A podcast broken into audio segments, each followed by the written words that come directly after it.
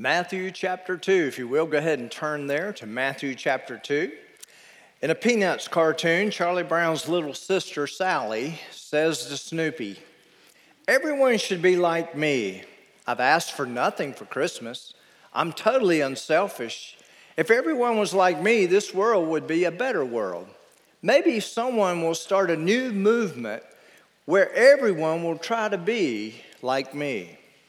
Now, when you think of that, you got to be thinking, how does that relate to Christmas? How in the world does that even relate to Matthew chapter 2? Well, today we're talking about humility versus pride. And of course, what we read here with little Sally and what she's trying to bring to the table when it comes to how she thinks people need to respond to her, we definitely see a form of humility which is soaked in pride. so if you bring the two together, you definitely have it.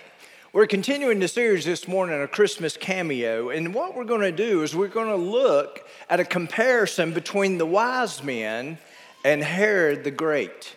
If you look at the introduction there on your outline, at the heart of sin is something known as pride. At the heart of sin is pride. It is the motivation and foundation for all sin. Now, if you were to say, okay, now let me think of all the different sins, let me try to arrange them or put them in some kind of order, what you'll find is the motivation for that sin, the foundation for that sin, for any sin, is the sin of pride. Pride caused the rebellious angels, along with Lucifer, the enemy, to be cast out of heaven. Pride caused Adam and Eve's fall in the Garden of Eden. And so you see that pride shows up all through Scripture. It even visits the story of Jesus coming to this world. And it comes through the character known as Herod. So, look on your outline. The Christmas story has models of both pride and humility. It presents a contrast between a foolish king who is disgraced by his pride and wise men that are honored for their humility. Now, this story will bring the conflict or will illustrate the conflict that takes place every day in our own hearts. There's that constant struggle of how will I respond to life? Will I respond to life through a means of humility or will I respond to life through a means of pride? And every one of us deal with that. So, this morning, I want us to look at the Christmas story and I want us to, to not overlook the wise men and what they literally bring to the story itself. Now, when we think of the wise men, what we think of are the gifts that they brought. And they were tremendous gifts and, and they were good gifts, but they bring a whole lot more that meets the eye. So, the first thing we see there is that the wise men were intelligent yet teachable.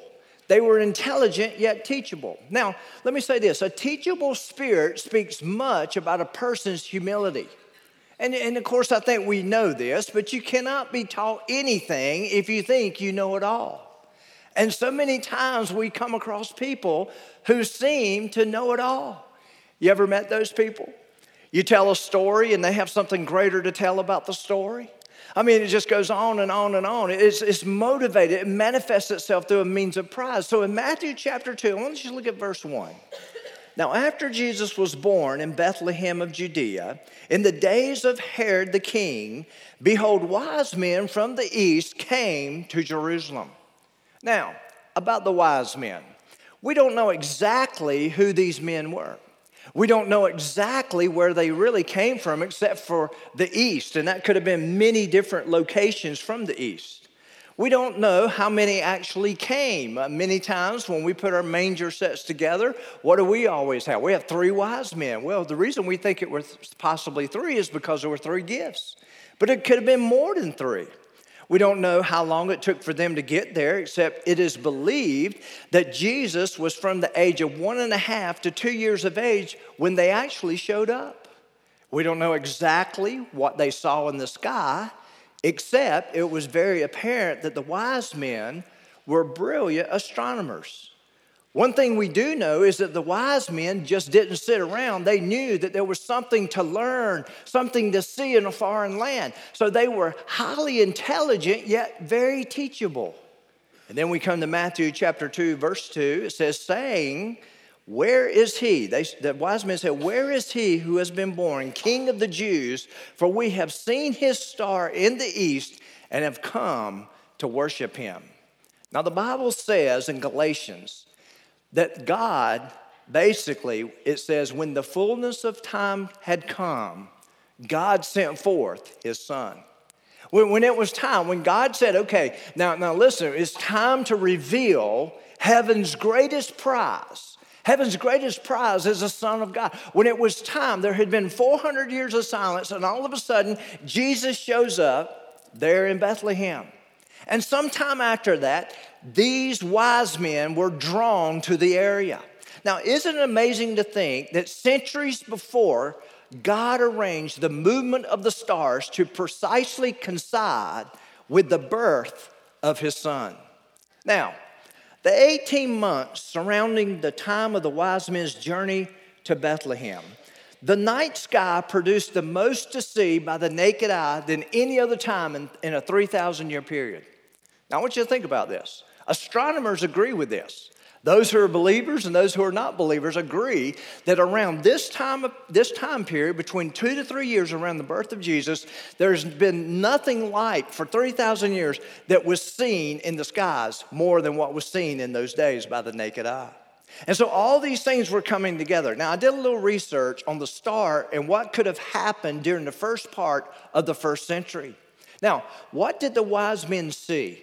Some people say, well, they saw a comet. And, if you go back, how many of you remember Halley's Comet? How many of you were around when it came around?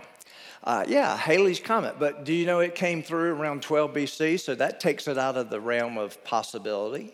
Not only that, back in the ancient cultures, uh, comets were seen as a bad omen possibly an evil omen. So they would not be looking for that. Some would say it's, uh, it's a meteor. Well, it wasn't a meteor because it's something that stayed in the sky for at least uh, a, a time period of months, possibly even a year. Astronomer Dr. Craig Chester writes In September of 3 BC, which puts around the time of Jesus' birth, Jupiter came into conjunction with Regulus, the star of kingship the brightest star in the constant constellation of Leo. In ancient days, this is interesting, Leo was a constellation of kings and it was associated with the Lion of Judah. Now, these were in ancient, ancient times. The royal planet approached the royal star in the royal constellation representing Israel itself. Just a month earlier than this, Jupiter and Venus had almost seemed to touch one another in another close conjunction, also in the constellation of Leo. Then the conjunction between Jupiter and Regulus was repeated not once but twice in 2 BC. It happened in, in February and it happened again in May. Finally, in 2 BC, Jupiter and Venus came together, the two brightest objects in the sky, except for the sun and the moon, of course, and they experienced an even closer encounter some months later when their disk, or when the planets appeared to touch to the naked eye, thus becoming a single object above the setting sun. This exceptionally rare spectacle would not have been missed by the Magi or by the three wise men. They would have known exactly what was going on. So the, the story, it's interesting, the story of Jesus, the story of Jesus coming to the world seemed to be announced not only by the angels, but also by the stars and the planets. You come to Matthew chapter 2, verse 9, it says, When they heard the king they departed, and behold, so they, the wise men go to King Herod. Uh, there's that dialogue that we're so familiar with. And it says, And behold, the star which had seen in the east went before them till it came and stood over where the young child was. There was something that led them to a certain location. Now, regardless of how the wise men knew, they were obviously scholarly men, yet they were not pompous or arrogant.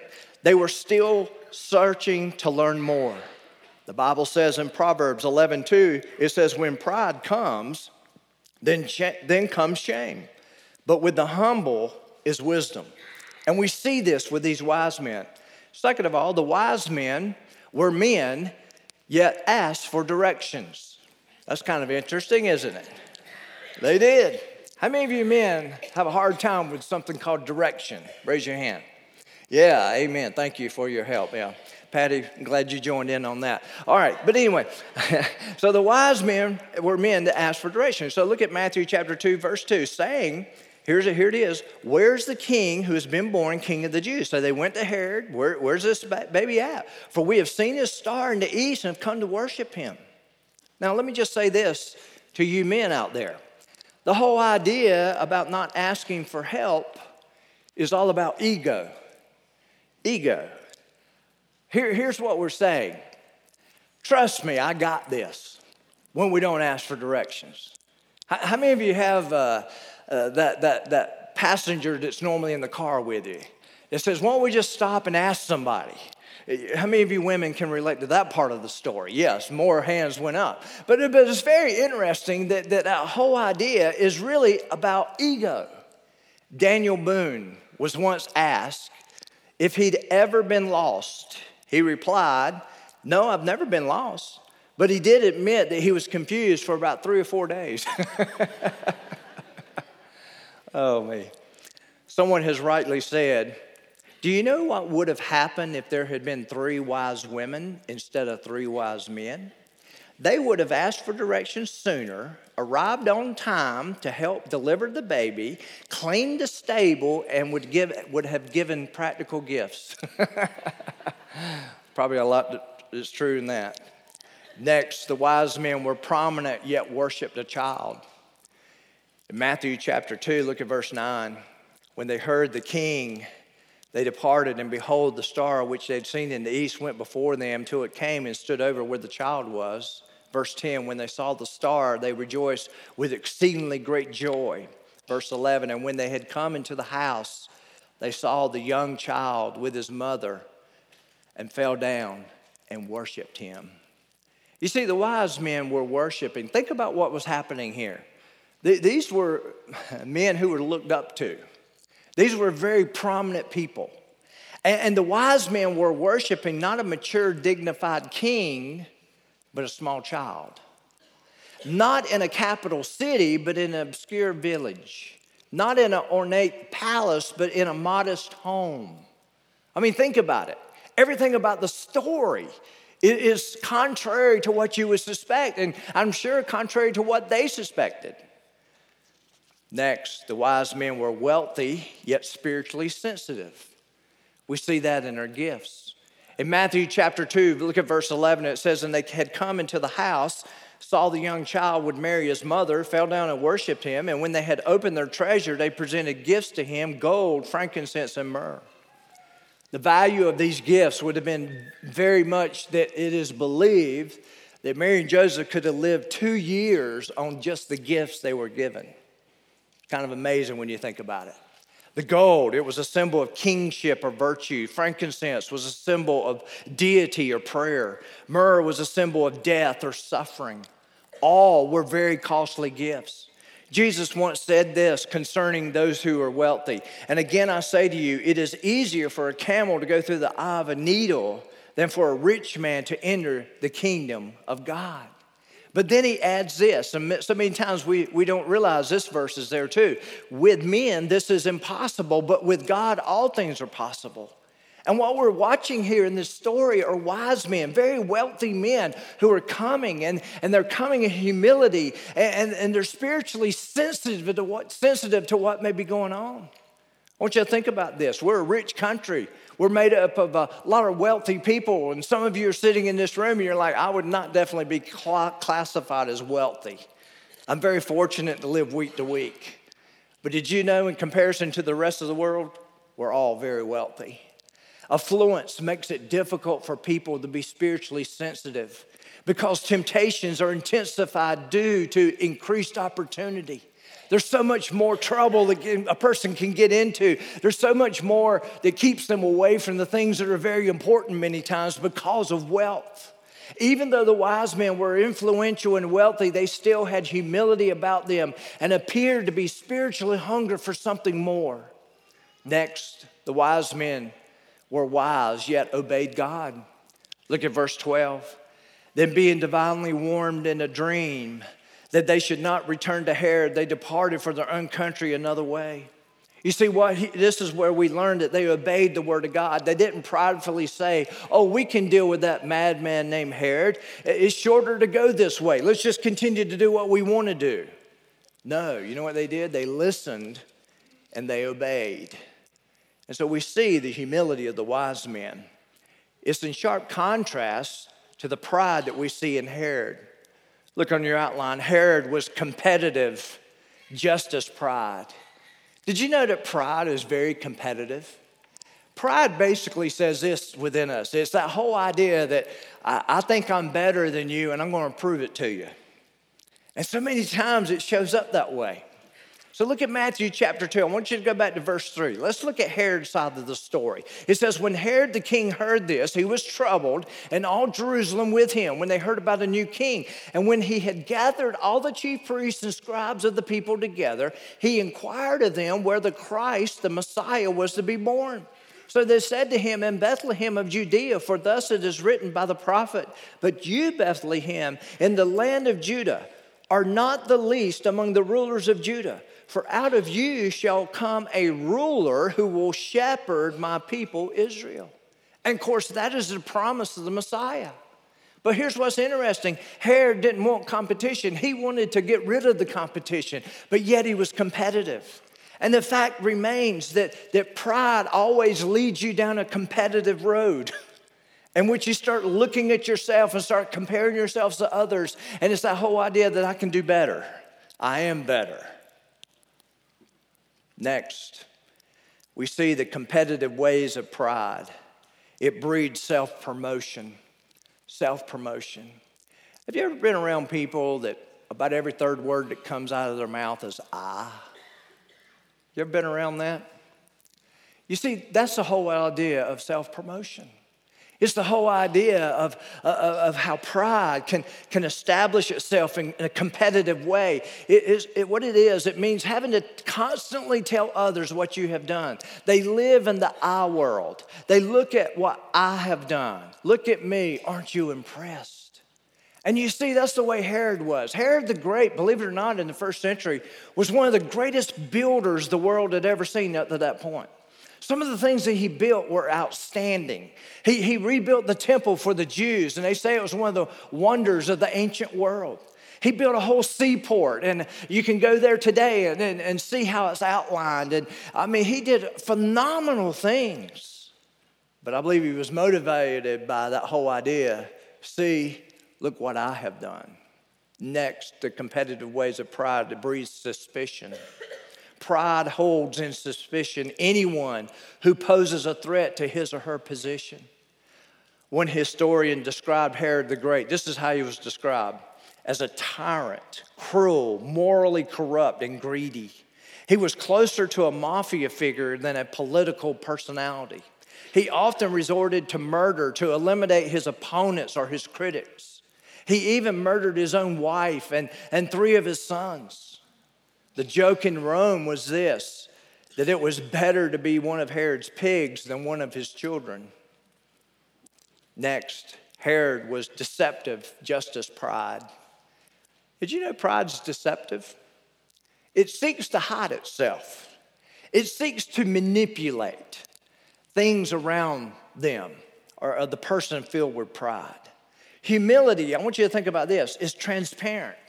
Humility will say, I made a mistake. Humility says, I'm sorry. Humility admits sin, but pride is always very guarded. Pride frequently wears a mask in an attempt to impress others, to deceive others, to hide intentions. And we see that here. Look at Matthew chapter 2, verse 7. Then Herod, when he had secretly called the wise men, determined from them what time the star appeared. And he sent them to Bethlehem and said, Go and search carefully for the young child. And when you have found him, bring back word to me that I may also come and worship him. Now we know the story, don't we? Was he looking to worship him? No, he's looking to eliminate him because there was a whole idea of suspicion. There was the whole idea that he was hiding something. So Herod pretended to be spiritual. He manipulated the situation. You go find the Messiah, come back, tell me, I want to go worship him. But he was trying to advance his own agenda. Here's what he did he made the greatest moment in history, listen, about himself. Think of the arrogance that is there. Next, the deceptive ways of pride breeds invincibility. Invincibility. People who are eat up with pride many times, they sometimes don't believe they can be touched. That they're greater than certain things that we know will eventually touch our lives. That they can rise above anything, that they're indestructible. Think about how silly it was to see a baby as a threat to his throne. Historians calculate that at this time, Herod was probably in his late 60s. It would take 20 or 30 years before the child would be mature enough to take a throne. That would mean that Herod would be between 90 to 100 years old. But he didn't have to worry about the child, but his competitive pride deluded him. He thought he was invincible. Next, the deceptive waves of pride breeds insecurity. Insecurity. You ever been around people who were insecure? Insecurity, the person who's insecure hurts those who are around them. Because when we have insecurities, you know what we attempt to do? To feel good about ourselves, we're constantly trying to push other people down. We, we don't, we, we don't want them to rise up. Uh, there's a jealous streak in us. We, we don't want to see the success in them. We don't, we don't want to help uh, mentor or foster that in another person. It takes great humility to invest in another person and not be threatened by it or try to be manip- manipulative in it. And yet, many times, it's still there. Next, Herod was vindictive just as pride. The vindictive ways of pride, first of all, breeds destruction. It brings destruction. Herod, listen, couldn't stand that someone else was going to be a king. And we see that in Matthew chapter 2. Look at verse 13. Now, when the wise men had departed, behold, an angel of the Lord appeared uh, to Joseph, uh, saying, Arise, Take the young child and his mother, flee to Egypt, stay there until I bring you word. For Herod will seek the young child to destroy him. And so when he arose, he took the young child and his mother by night and departed for Egypt, and was there until the death of Herod, that it might be fulfilled, which was spoken by the Lord through the prophet, saying, Out of Egypt I've called my son. Then Herod, when he saw that he had been deceived by the wise men, was exceedingly angry and sent forth and put to death all the male children who lived in Bethlehem and all its districts from two years of age and under, according to the time which he had determined from the wise men. You see, think about this. All of this destruction, all of this death was because of a man's pride, because of a man's ego. You see, if we're not careful, if pride takes up center in our hearts and in our soul, if we're not careful, it brings destruction. And sometimes to those that we're close to, sometimes those that we depend on, sometimes those that we love the most. Pride is very destructive. Pride is not rational. Listen, it is hateful, it's vindictive. C.S. Lewis once wrote this Pride is spiritual cancer. It eats up the very possibilities of love, contentment, and even common sense. It's a great quote. Next, the vindictive ways of pride breeds death. In Matthew chapter 2, look at verse 19. When, when Herod was dead, behold, an angel of the Lord appeared to him in a dream to Joseph in Egypt, saying, Arise, take the young child and his mother, and go to the land of Israel, for those who sought the young child's life are dead. You know, it's interesting that Herod's death happened within, uh, uh, they say, six months, listen, of them fleeing to Egypt. Within six months, he's gone. There seemed to be a link between Herod's pride and his own death. And so, over the last several weeks, I want us to kind of bring this series to a close. We've seen the cameos of Zacharias, the father John the Baptist, the shepherds, and today the wise men. Now enters the main character of the greatest story ever, ever told. The main character, listen, of this story is that baby in a manger. His name's Jesus. It's the one that we're celebrating right now.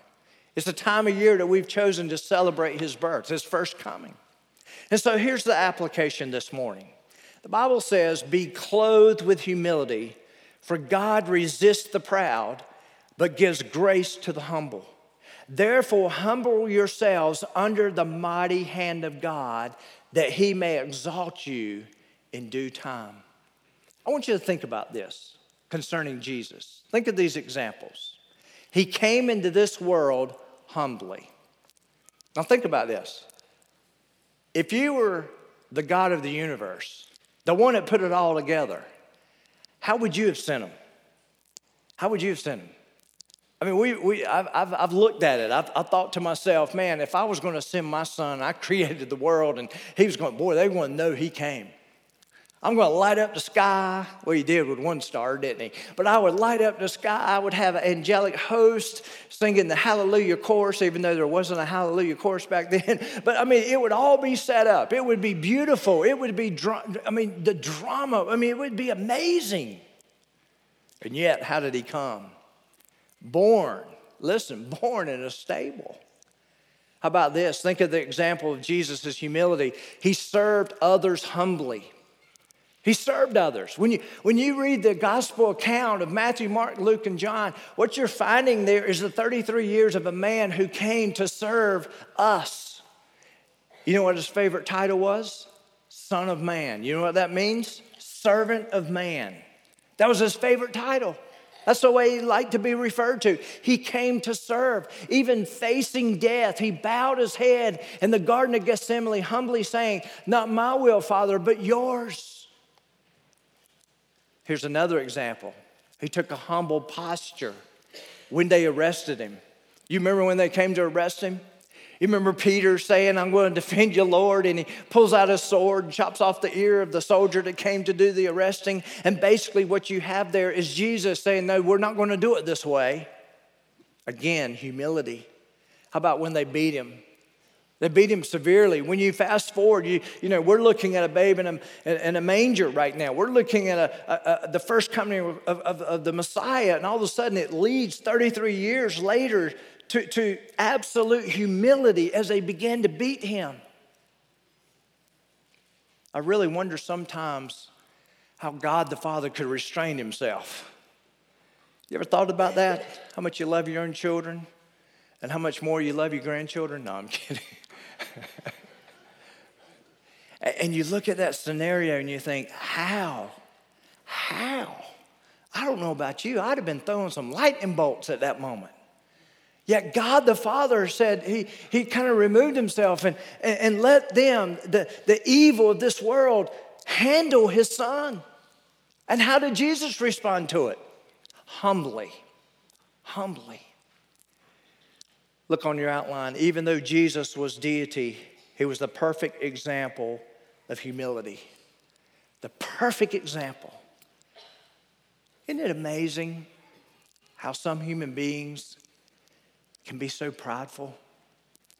And yet, the God of the universe sends his son, who was co creator with him, who put it all together, who holds it all together. Yet, he came and for 33 years lived in humility, lived in humility.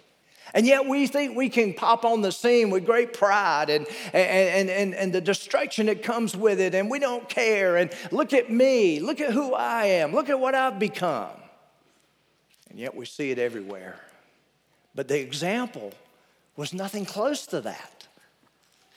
In Philippians chapter 2, as we begin to close, in Philippians chapter 2, verse 5, it says this Let this mind be in you, which was also in Christ Jesus, who being in the form of God did not consider it robbery to be equal with God but made himself of no reputation, taking the form of a bondservant and coming in the likeness of men. You're talking about humility. There's, you couldn't say it any better. This is a perfect description of what it looks like. And being found in appearance as a man, listen, he humbled himself and became obedient to the point of death, even the death of the cross.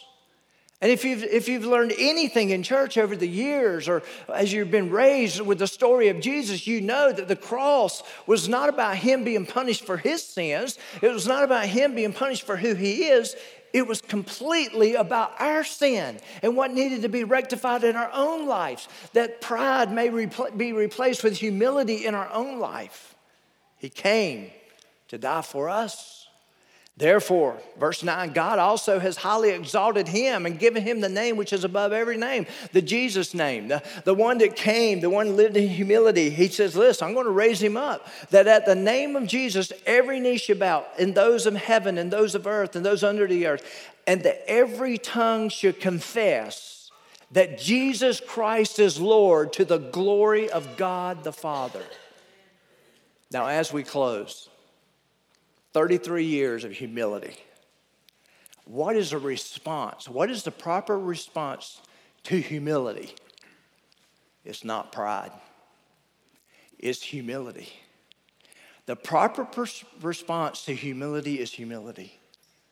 When you come to know Jesus Christ as your Lord and Savior, do you know what you're doing? You're placing yourself humbly before Him. You're basically acknowledging that your sin is something that was rooted in pride, that your sin, you know deep down, is going to result in destruction and eternal destruction if you're not careful.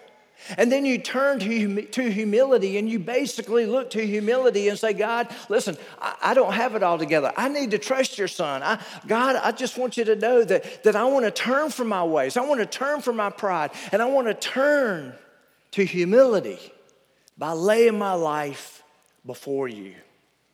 Y'all, that's what salvation is all about. That's what all this is about. That is our only response. Listen, to the humility that Jesus showed when he walked the face of the earth.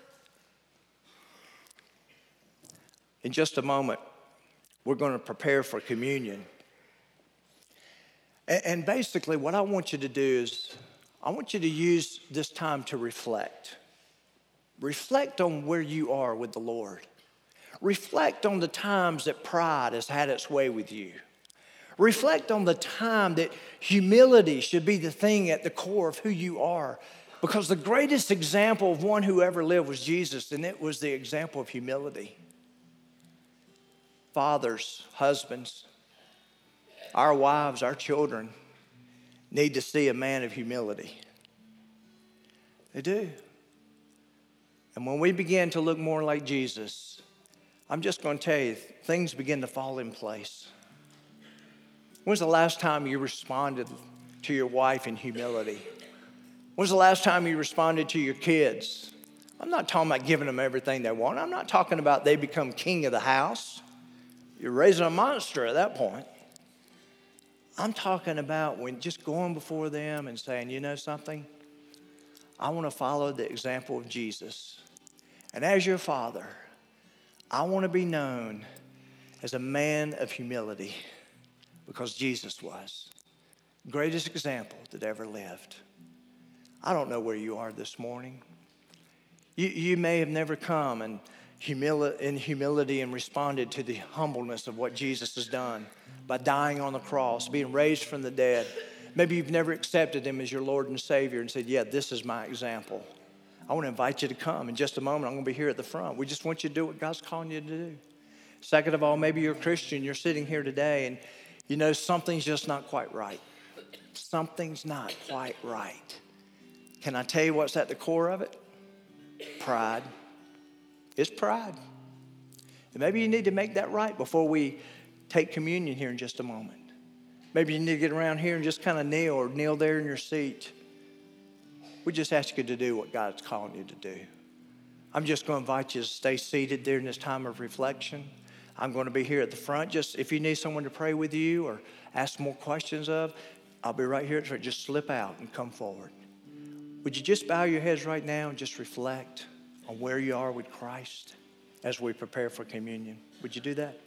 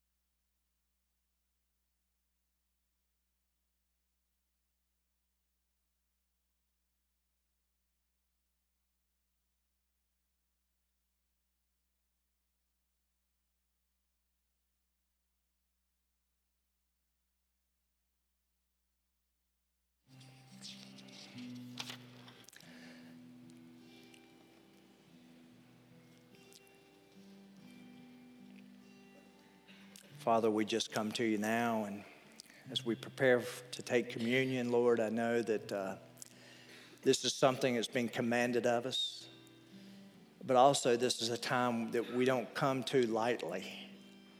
Lord, help us to realize if there's something between ourselves and you that, Lord, that we'll make that right before we begin to, to deal with those things that are holy. Father, I just pray that, Lord, that you've done a work in our life already, Lord. I, just thank you that the convicting role of the Holy Spirit is in this place to, to take your word and to convict us of those things, of those things in our life that's keeping us to, from being all that you desire us to be. Father, I pray that if we take anything from this sermon this morning, it's that we are to walk humbly before you and follow the example of our Lord and Savior, Jesus Christ. In Jesus' name, amen. In just a moment, we're getting ready to take communion. And what we do here is a little different than maybe some of you are used to, but uh, we have different stations here up front. There's five different stations. You can actually get two people or two families on each station, however it works for you. We encourage you to come as a family. We just think this is a great time for you as a family to come around and uh, take communion. It's also, maybe your young children have not received Christ yet. Uh, this is for those who have received Christ. And maybe, maybe they just need to come with you and observe and watch.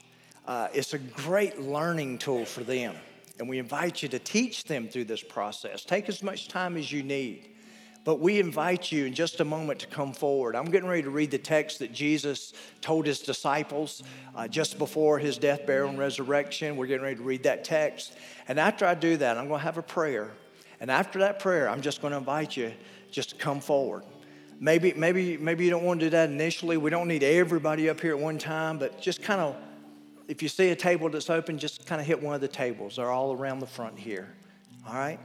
The Bible says in Luke chapter 22, when the hour had come that Jesus sat down with the 12 apostles with him, then he said to them, With fervent desire I have desired to eat this Passover with you before I suffer. For I say to you, I will no longer eat of it until it is fulfilled in the kingdom of God. And this is the part that we'll be participating in. Then he took the cup and gave thanks and said, Take this and divide it among yourselves. For I say to you, I will not drink of the fruit of the vine until the kingdom of God has come. And he took the bread, gave thanks, and broke it, and said, This is my body, which is given for you. Do this in remembrance of me. I mean, I want you to think about that. There's just something he wanted us to remember. I think it was definitely uh, pointing to his death uh, the body that's going to be broken, the blood that's going to be shed. But there's so much more around it.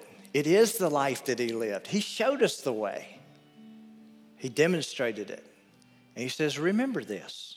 Verse 20, likewise, he also took the cup after supper, saying, This cup is the new covenant in my blood, which is shed for you. All this, he's saying basically, all this, all this is for you. What I'm about to do is for you. I want you to remember this. Always remember this. Now, how could we remember it? Well, we could come up here and take a cracker and wash it down with some grape juice. Or we can come here today and say, you know something? My Lord and Savior hung on a cross, hung on a cross until his last breath, placed into a tomb. He would remain there, and on the third day, he would have victory. Listen, not over his own sin, over our sin and over death. And that's for those. That's what we're identifying with here. And I hope that's your prayer. And I hope that's the way you'll come to this table this morning. After I pray, would you come? Father, we just come to you now and we thank you so much for your blessings, Lord, in our lives. And and Lord, we look around at this time of year and we see the busyness of the schedules. We, we, we're probably already thinking about all that's got to happen this afternoon and tomorrow. But Lord, help us to carve out these moments right now to just focus on what the coming of that child really meant. It meant the death, burial, and resurrection of that child, that child being the Messiah, Jesus. Father, we thank you for the body that was broken on our behalf. We thank you that the wrath that was due us was placed on him, Father. But not only that, we thank you that that blood has given us forgiveness before a holy Father. Thank you for it. In Jesus' name, amen. Would you come?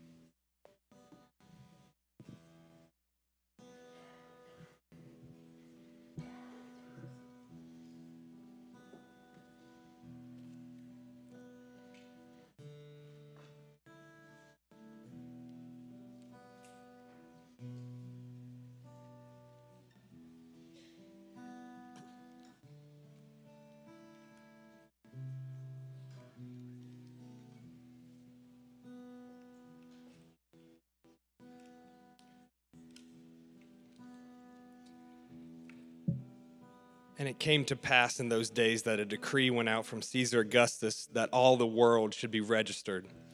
The census first took place while Quirinius was governing Syria, so all went to be registered, everyone to his own city.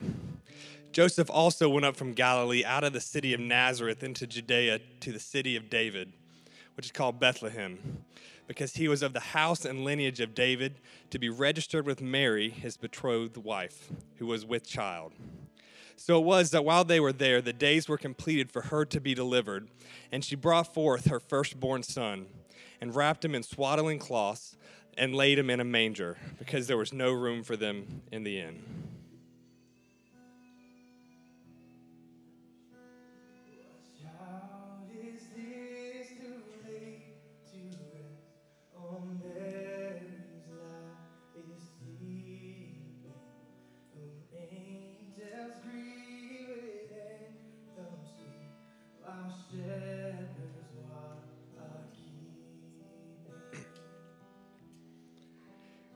Now there were in the same country shepherds living out in the fields, keeping watch over their flock by night. And behold, an angel of the Lord stood before them, and the glory of the Lord shone around them, and they were greatly afraid. Then the angel said to them, Do not be afraid, for behold, I bring you good tidings of great joy, which will be to all people. For there is born to you this day in the city of David a Savior who is Christ the Lord and this will be a sign to you. You will find the babe wrapped in swaddling cloths, laying in a manger. And suddenly there was with an angel a multitude of heavenly hosts praising God and saying, Glory to God in the highest, and on earth peace and goodwill toward men.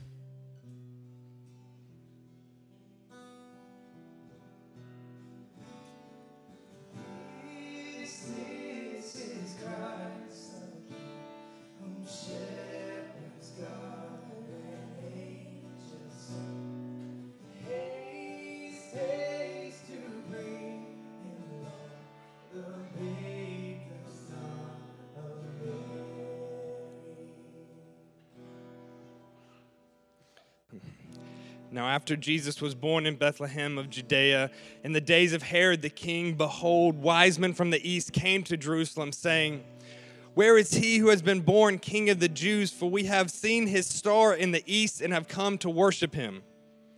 And behold, the star which they had seen in the east went before them till it came and stood over where the young child was. When they saw the star, they rejoiced with exceedingly great joy. And when they had come into the house, they saw the young child with Mary, his mother, and fell down and worshiped him.